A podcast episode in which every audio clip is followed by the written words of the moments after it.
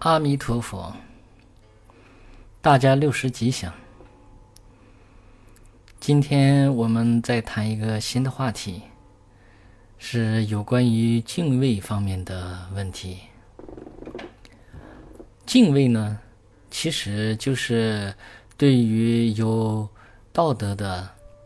有高尚智慧的、品德极为贤善的这些人呢。我们内心呢怀有一种敬畏，这种敬畏之情呢，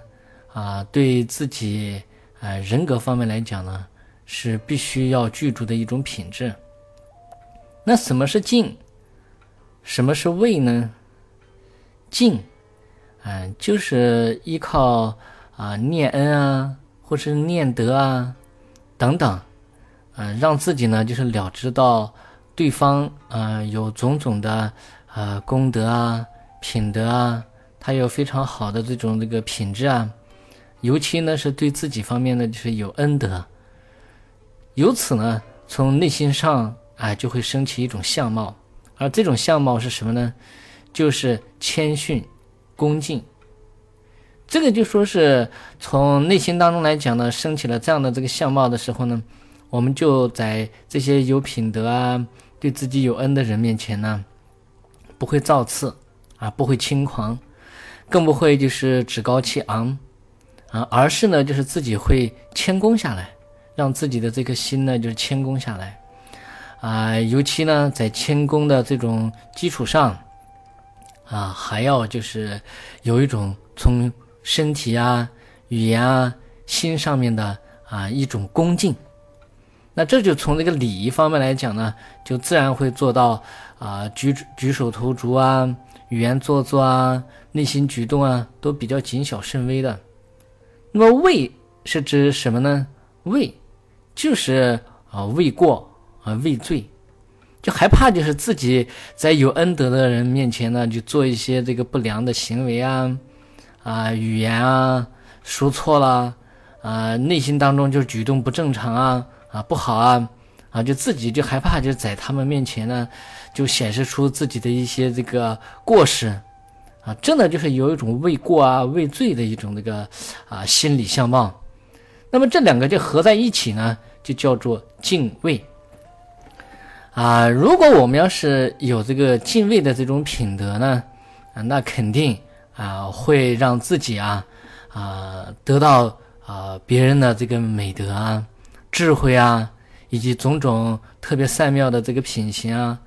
别人人格素养当中最善妙的这些呢，也依靠就是我们内心当中有了这个敬畏啊，而肯定啊会让自己呢能够谦虚的啊随学别人的这一切好的地方啊。另一个方面来讲呢啊，就再三呢就能够就是谨小慎微的改变自己的这个过失啊、过错啊、罪过啊，这样。依靠就是敬畏呢，就啊完完全全就很容易让自己的身心方面啊，啊随顺于特别就是善妙的这个贤善之行，这就是讲的这个敬畏。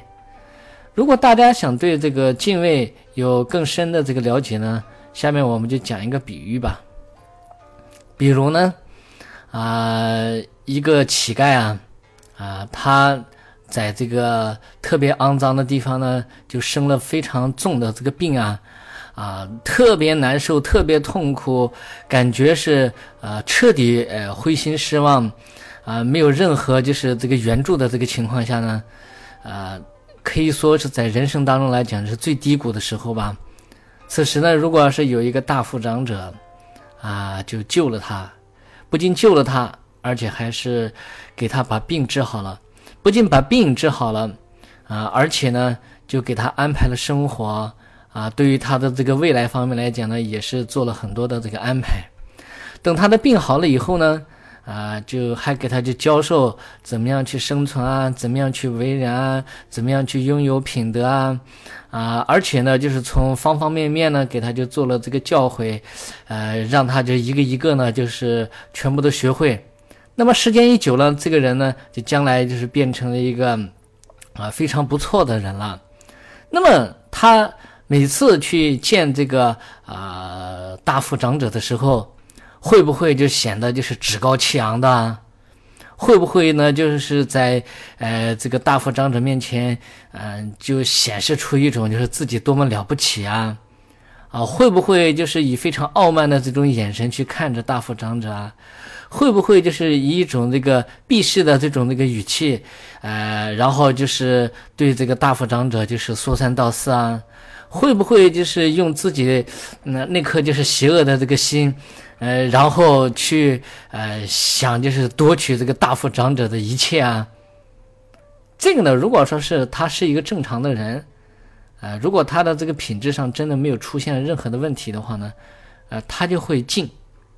他就会畏，敬什么呢？敬的话呢，因为对方的这个品德也好，